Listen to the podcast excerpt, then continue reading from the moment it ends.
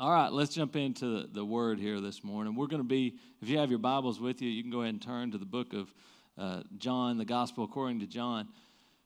Who likes change in here? Anybody like change? Not like quarters and nickels. Like change. Uh, uh, I'm a, I'm a big change guy. I love I love change. I thrive in change. I'm I, I typically uh, and uncertainty, and I love change all the way down to, and, and Bethany does too. Uh, you know, we, we change our living room and dining room around. You know, you come in one day, and uh, one time we had an apartment at Moorhead, we moved the bedroom into the living room. Somebody showed up, and like our bed was, and we had all our couches back in the bed. We just love change to change things up. And sometimes we get into life, and uh, there are things we need changed in, in, in in our own situations. And, um, and I was thinking about as we were, we were going to go after this last sermon series, and I shared with you earlier, we are going to get to next week, we're going to start in the book of Romans. Uh, and this is just a rich place to get a full depth of understanding. Paul makes the case of the gospel to the church at Rome in the book of Romans. We're going to get a full understanding of what the gospel is, who Jesus is, what the world is, who we are, who we are in Christ. It's going to be an incredible journey. It's not going to be a six week journey, okay? This is going to be, we're going to spend some time in Romans. Um, and I thought this week, what I'd like to do and how we're going to do this is we're also going to have two series kind of going at the same time. Is that okay? Can y'all handle that? No? Yeah, you can do it. We got some, we got some head saying yes. Uh, we're going to do the miracles of Jesus. So we're going to work. We're going to spend several weeks at a time in Romans, and then we'll bounce to a miracle of Jesus. Does that sound fair? Every few weeks. So we're going to start this morning the first miracle Jesus ever performed, because you got Paul writing to the Romans, telling them about Jesus, and so we're going to intermingle in that series stories of Jesus and the miracles that he performed. Is that all right? Everybody in? All right. That's what we're going to do. So this morning we're starting with the first miracle. And uh, in this situation, um, and, and we find that when we need change in our life, the one thing that can guarantee change for the good is the presence of Jesus Christ. As I was thinking about this first miracle uh, that he performs, and you probably know it uh, very well, uh, Jesus is at a wedding in Cana. Uh, in Galilee, and he changes water into wine. You know this story. We'll read the verses in just a minute. Um, and I just thought about how different this event turned out because he was there. I mean, it's totally different because he was there. Not because his disciples were there, not because his mother was there, uh, not because uh, they had enough money, but because he was present. Things were different. We got these shirts at Faith Life Market that say difference maker. We pulled that from the, Jesus Sermon on the Mount. It said we're supposed to be the salt of the earth, you know, light of the world, light in darkness. Light makes a difference. If we are in Christ, we become difference makers. We find that Jesus proves that in this story that he is the great difference maker. And so we're going to we're to spend some time here. Let's read this scripture. We'll have a quick prayer and then we're going to dive in uh, dive into it. Uh, John chapter 2, we're going to read verses 1 through 11. Uh, on the third day, that's not an accident. You see, John wrote this gospel about 35 to 40 years after he had experienced it. So he had time to reflect of the full story of Jesus. So he shares in here, just putting a little reminder of the third day is an important day, okay? On the third day, there was a wedding at Cana in Galilee, and the mother of Jesus was there. Jesus also was invited to the wedding with his disciples. When the wine ran out, the mother of Jesus said to him, They have no wine. And Jesus said to her, Woman, what does this have to do with me? First of all, that is not Jesus being, uh, being rude, right? We've, we've heard men talk to women that way, woman, right? So you hear that, they think Jesus is being like, that is not how he's talking to his mother. This was, in their culture, a respectful response Woman, what does this have to do with me? My hour has not yet come. His mother said to the servants, Do whatever he tells you. Do whatever he tells you, talking about Jesus. Now, there were six stone water jars there for the Jewish rites of purification, each holding 20 or 30 gallons. Jesus said to the servants, Fill the jars with water. And they filled them up to the brim. And he said to them, Now draw some out and take it to the master of the feast. So they took it. When the master of the feast tasted the water, now become wine, and did not know where it came from, though the servants who had drawn the water knew, the master of the feast called the bridegroom and said to him, Everyone serves the good wine first, and when people have drunk freely, then the poor wine, but you have kept the good wine until now. This, the first of his signs, Jesus did at Cana in Galilee and manifested his glory, and his disciples believed in him. All right, that's the scripture, 1 through 11. First, let's let's kind of get something out of the way. I'm not I'm not preaching on alcohol this morning, okay? We're not going to dig into that, uh, but I will I will share that this moment uh, and this story uh, of Jesus, the Greek word used here for wine was oinos. Oinos could be translated either grape juice or uh, fermented grape juice, which would be wine, which would be alcoholic. I read a thousand things last night. Nobody is really sure. What I do know is that the Bible and Jesus taught clearly against drunkenness. This idea that uh, Jesus at this party would have been there at this drunken party, that everybody was drunk, and he just used his spiritual power to pull in a few more kegs is not accurate. I can promise you that. Okay? So I can't speak to you about whether or not this was alcoholic uh, beverage or not, but I can speak to the heart of what happens in this story, okay?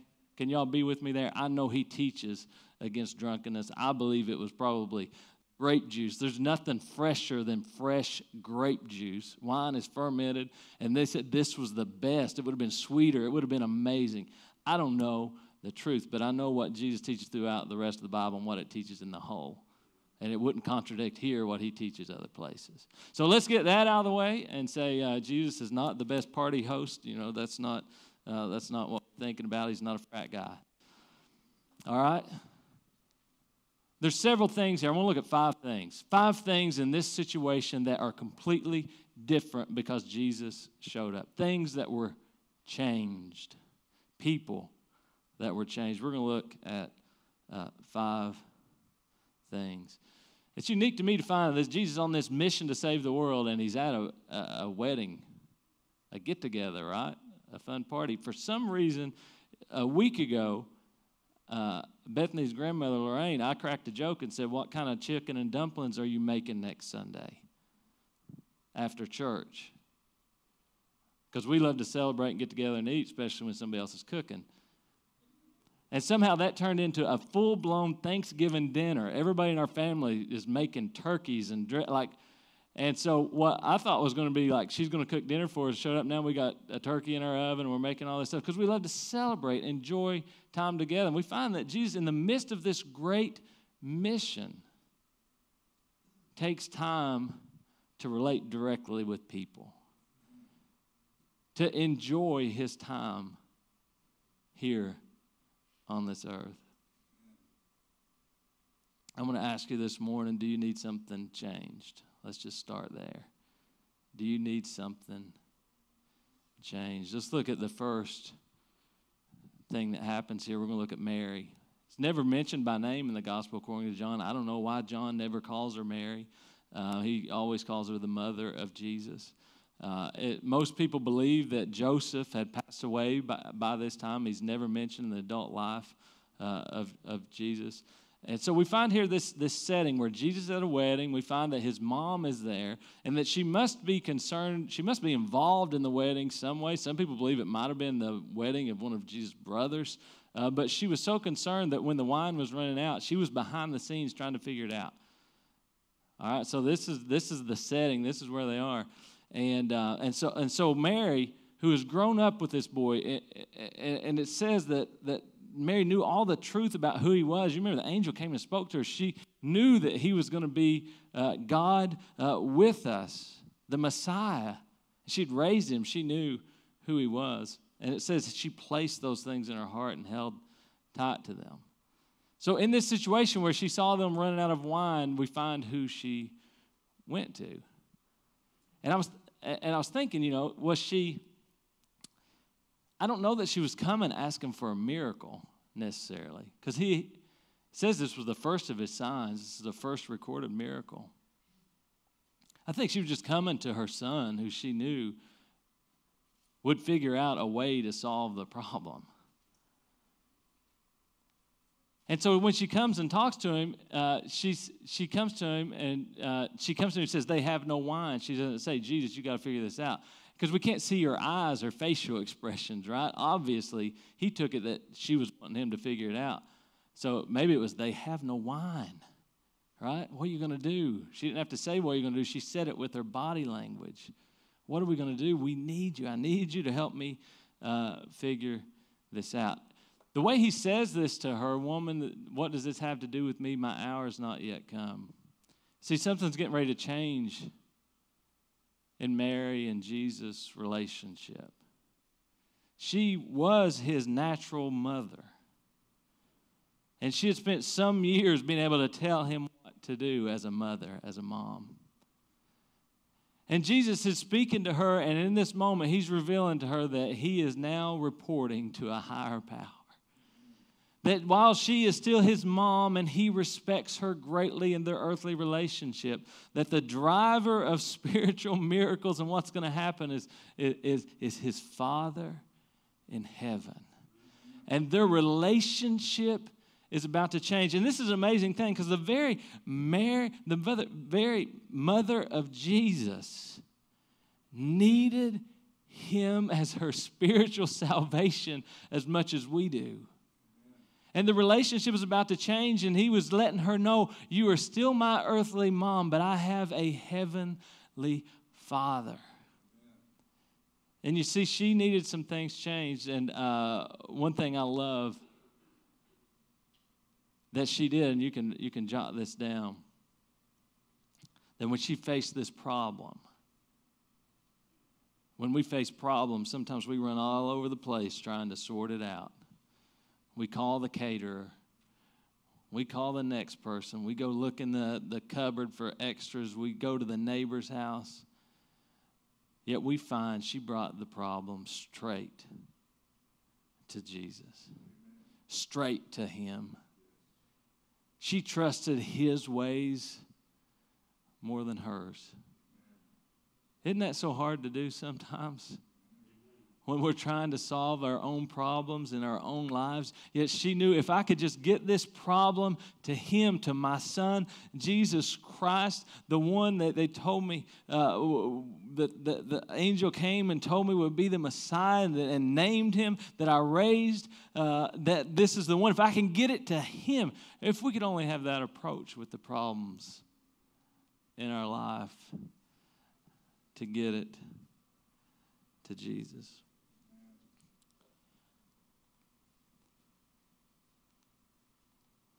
We see also here, we see Mary was changed. The relationship was beginning to change between her and Jesus. We see here there were six stone water jars there for the Jewish rites of purification, each holding 20 or 30. I mean, this was a lot of wine he made. It was about 150, 120 to 150. What is that? Six times 20 be 120, six times 30, 120 to 180 gallons of wine.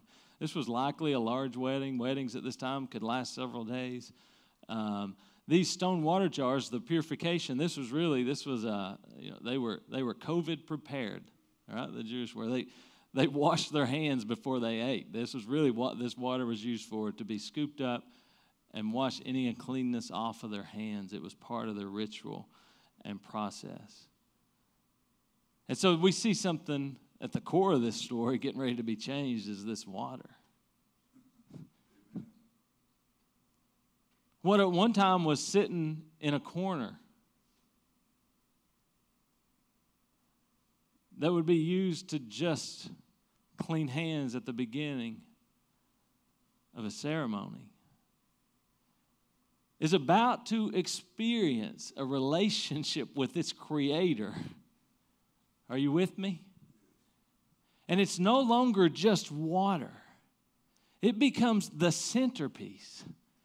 It becomes the greatest thing that this bridegroom, that, that the, the, the, the head caterer has ever tasted. You see, what we find here in this change, this demonstration of God's absolute ability, His strength and power to exhibit change, to just change it like that. He didn't wave a hand over it, he, he didn't go over to it and say abracadabra. He just thought it in his head, and the molecular structure of water changed. it can be a reminder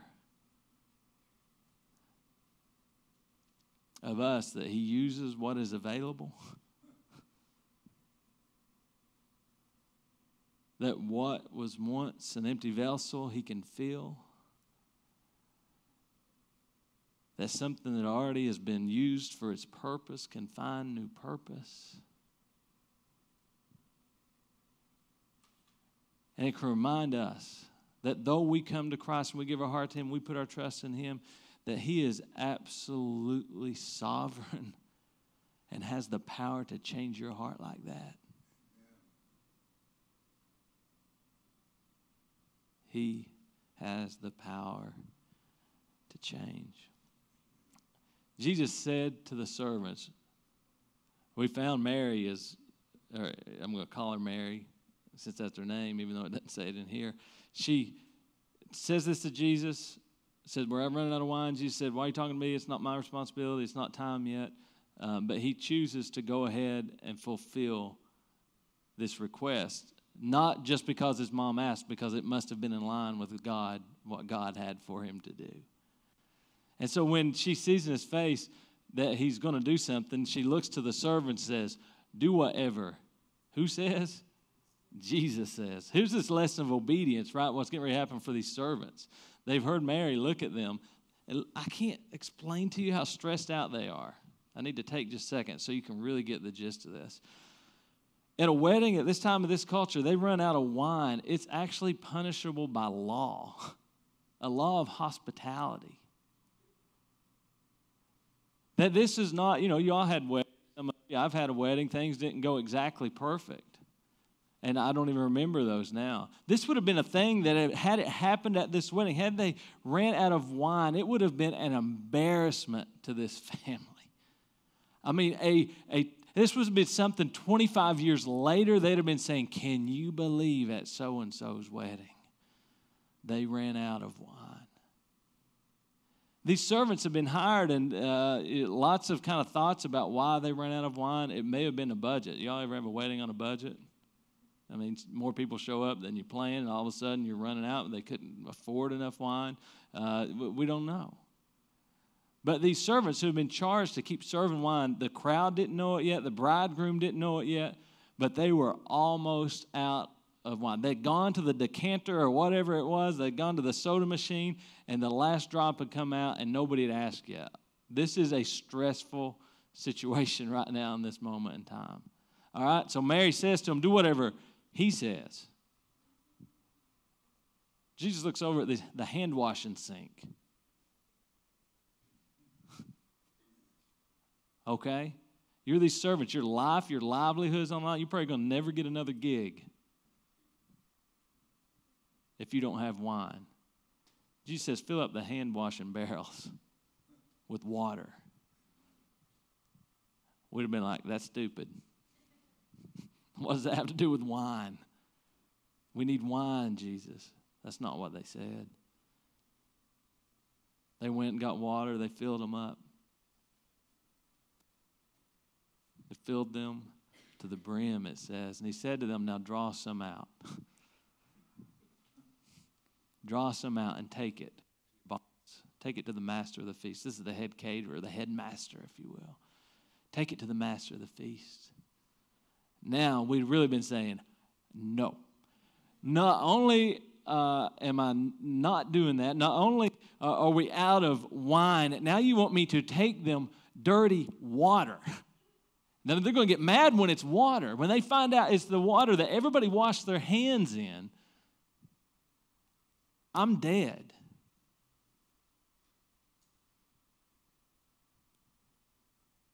But we find these last four words of this verse. We could hear, we could let into our heart. It just says, so they took it. See, these servants, their lives were about to change. They were under tremendous stress, yet they were obedient when it seemed foolish, when it looked like it didn't make any sense in the world. They stepped out on faith. They trusted what Jesus was going to do. They risked their own personal reputation to take. I mean, would you all have done it? To the headmaster, here's some dirty hand washing water. Take a sip. Somewhere between there and the obedience of them taking those steps, in their obedience, because that's what Jesus told them to do, the water began to change. And by the time they got to their boss, they took it over to him, they give it to him, and I'd have been going, and then running, right? You hand it off and you're out of there. I don't want to see what happens when he tastes this. It says when he tasted it, it become wine. He didn't know where it came from, but it says something changed here for the servants. They knew. They knew where this came from. You see, Jesus had been, the word was getting around that he was going to be a Messiah. He'd called, he had uh, four of his disciples with him at this point. He hadn't even called all 12 yet. He had Andrew and, and, uh, and Peter um, and two others, uh, Philip, and we don't know the fourth one. They were with him. They'd been around three days. If you go back and look at the first chapter of John, he had called these fishermen. They'd followed him. Philip had gone with them. And now they're at this wedding with this guy that, that spoke to them and called them and they believed might be the Messiah, but they didn't know yet. And so these servants have no idea who he is, but they know he is not just another teacher, not just another rabbi. Because they're the ones that scooped the water themselves and saw the change. So we've seen three. We've seen Mary. We've seen the water itself. We've seen the servants. And then we see the bridegroom. I want to just pause here for a minute while you think about this person. In our culture, who's the centerpiece of our wedding? The bride. Good answer.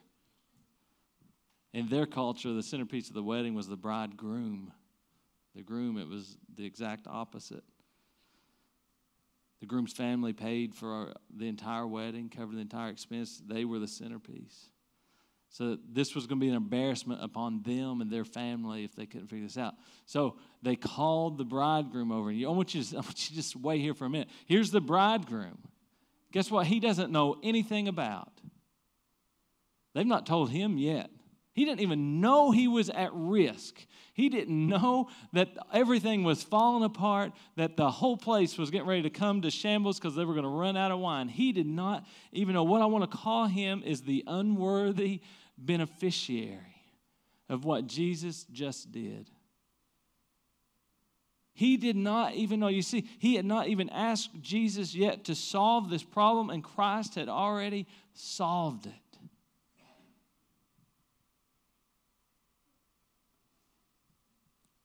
we find that Jesus cares about our personal concerns, and this is a lot like us.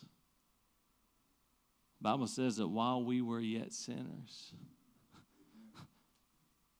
Christ died for us before we even knew we had a problem of sin, before we were even born. He had gone and paid the price so that whosoever would believe on him should not perish but have everlasting life. We are just an unworthy beneficiary of His grace and His mercy.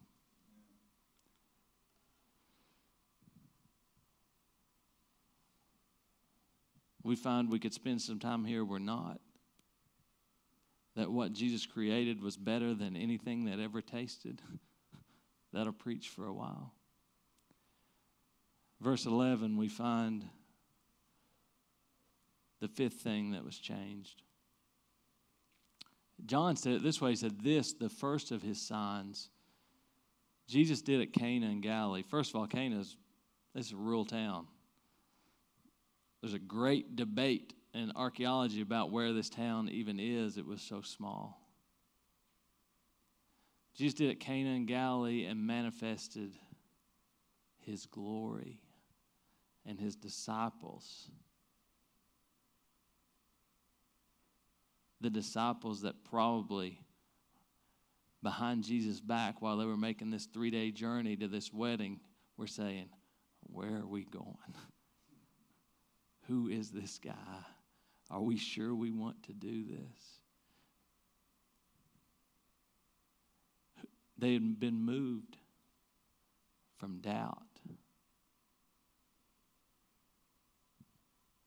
Because Jesus had shown his first sign to bring himself glory. And it says, and his disciples believed in him. They'd followed him here to this wedding.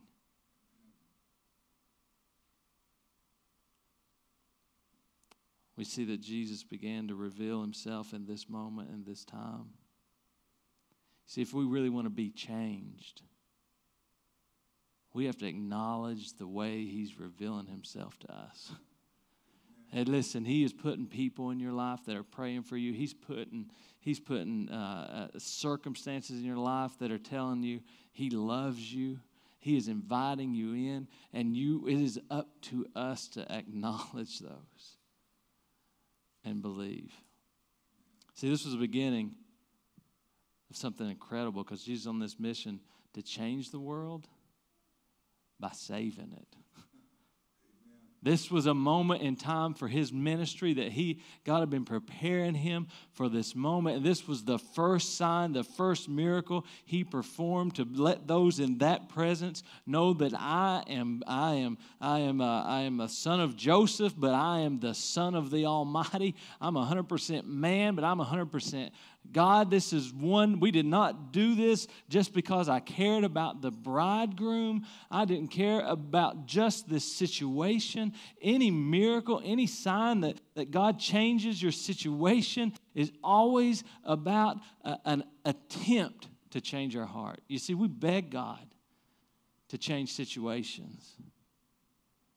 And we forget that He always uses ch- situations to change our heart. To draw us closer to Him, to grow our faith.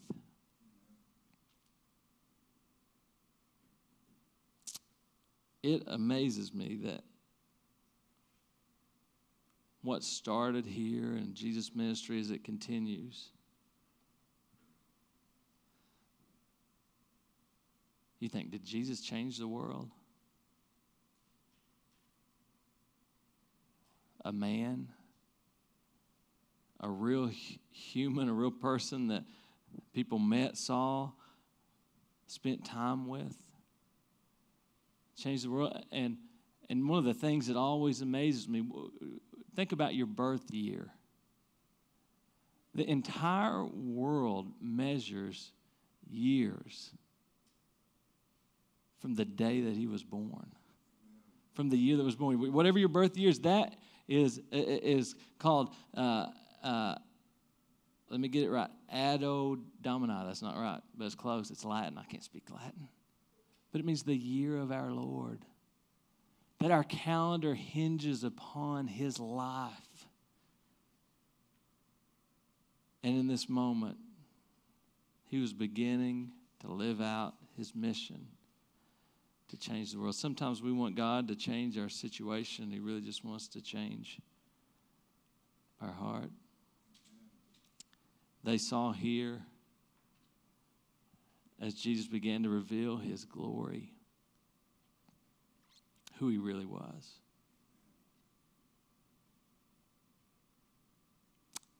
When Jesus ascended into heaven, he said, Another will come. That will be your comforter. See, I, I said earlier that this wedding was different because Jesus was present. I want to tell you something this morning.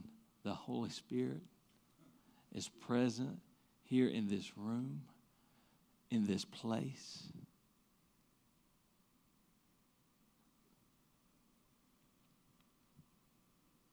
And when Jesus is present, when the Holy Spirit is present, there's no giant too large, nothing, no enemy too powerful, no one, nothing so broken that it can't be made whole. I'm inviting you this morning. This is where I want to invite you. I want you to bring the thing. I want you to bring it into his presence. The title of the sermon is Be Changed. We find that because Jesus was there, Mary was changed, the water was changed, the servants were changed, the bridegroom, his entire wedding was changed, the disciples' hearts were changed. I'm inviting you to lay down your life, to surrender to his call, to acknowledge that he is God and we're sinful. I'm broken to acknowledge that we are the unworthy beneficiary of his righteousness and His grace. To acknowledge that it requires our belief in Him. It says they believed, and that changed everything uh, for them. Yet He is still a God in absolute strength and power to change you. That we could be obedient even when it seems foolish and it doesn't make sense, that we will take and scoop out the dirty water and believe it will turn to wine to bring your own personal circumstances, your broken situation that feels hopeless. Find His mercy, His grace, and compassion. I invite you this morning to be changed. To be changed from lost to saved. from a slave to sin to a slave to righteousness, to be changed from doubt to belief, to be changed from sinful and guilty to forgiven and righteous. As we get ready for a song, I want to point out one thing early on in these verses. Jesus was present. But this is a little thing that just snuck in there really as I was thinking about it on my way up here this morning. If you go back to those first verses, we find that he was invited to this wedding. So if you're struggling this morning in your heart, I'm asking you, have you really invited Jesus into your heart? Have we invited him into the situation to give him control and trust his way instead of ours? To trust him, to use whatever circumstances are happening in our life to change our hearts. God, we thank you for this time, this opportunity to be confident and know that you are our way maker. God, that when we get into situations that seem impossible, God, when we can only imagine things being halfway better, you can do unimaginably more. God, if we invite you in, we know that while you can change situations, you're more concerned about our hearts. God, let us all stand together this morning as we get ready for this song and God, we're just going to pour our hearts. One, if we're Christians, we're going to thank you for your power to change us. We've seen the difference in our own lives and how changing hearts changes families and relationships. And God, we're just going to pray that you change. We're going to invite you into this presence and we're going to sing our confidence and our trust in you to be our difference maker. In Jesus' name I pray. Amen.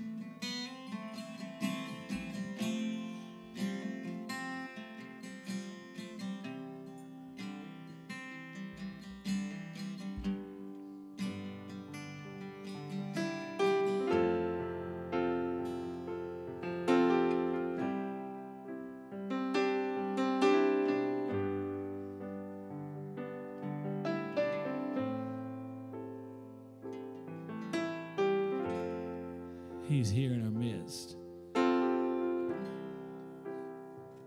All you have to do is invite Him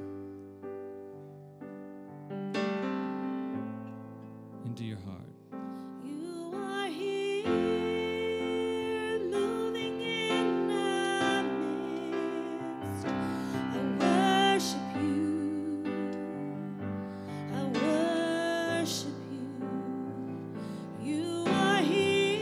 Is working out problems you don't even know you have, in this place. demonstrating His love and mercy.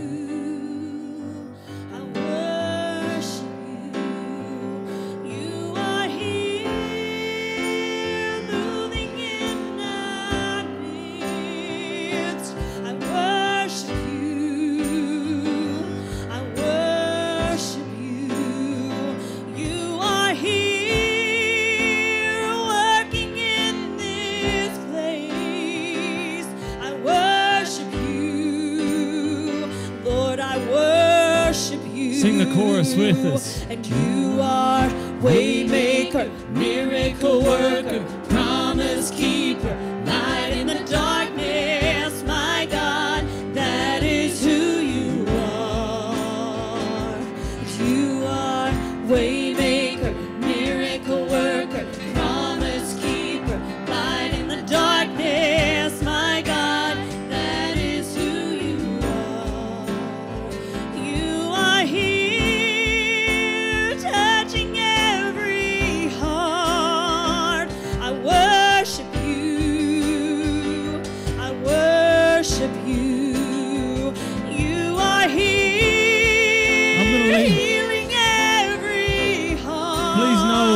altar is open if God has got it on your heart to pray, to bring things to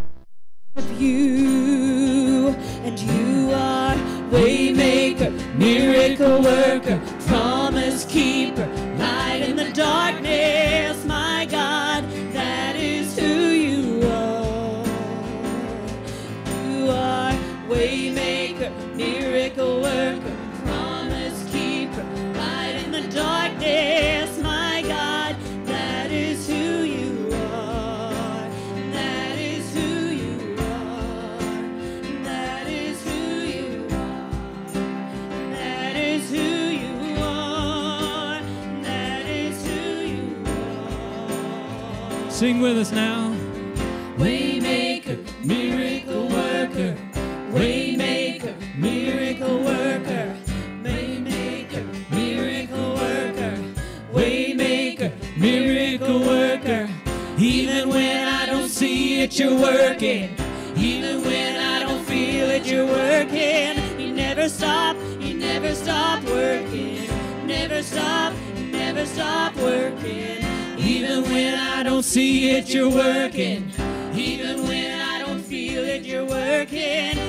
Never stop, you never stop working. You are here, turning He is right here in this place. I worship you. If His Spirit is here, He's calling you. He's saying, just come you unto me. here, And I'll give you rest for your soul.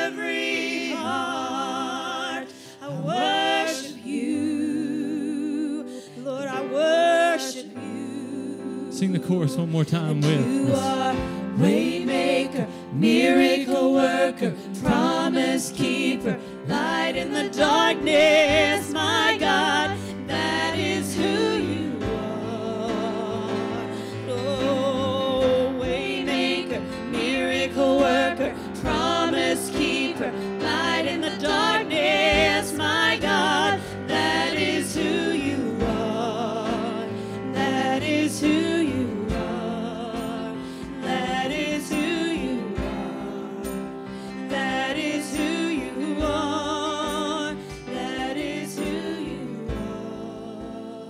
we're thankful for that. That is who you are. God, you're a difference maker. You're a way maker, miracle worker, promise keeper, light in the darkness. God, we thank you for that. God, we pray we just have the strength, the conviction to bring our problems to you, to trust you to solve them. God, to just break our sometimes prideful, hardened hearts to realize the truth is we need you.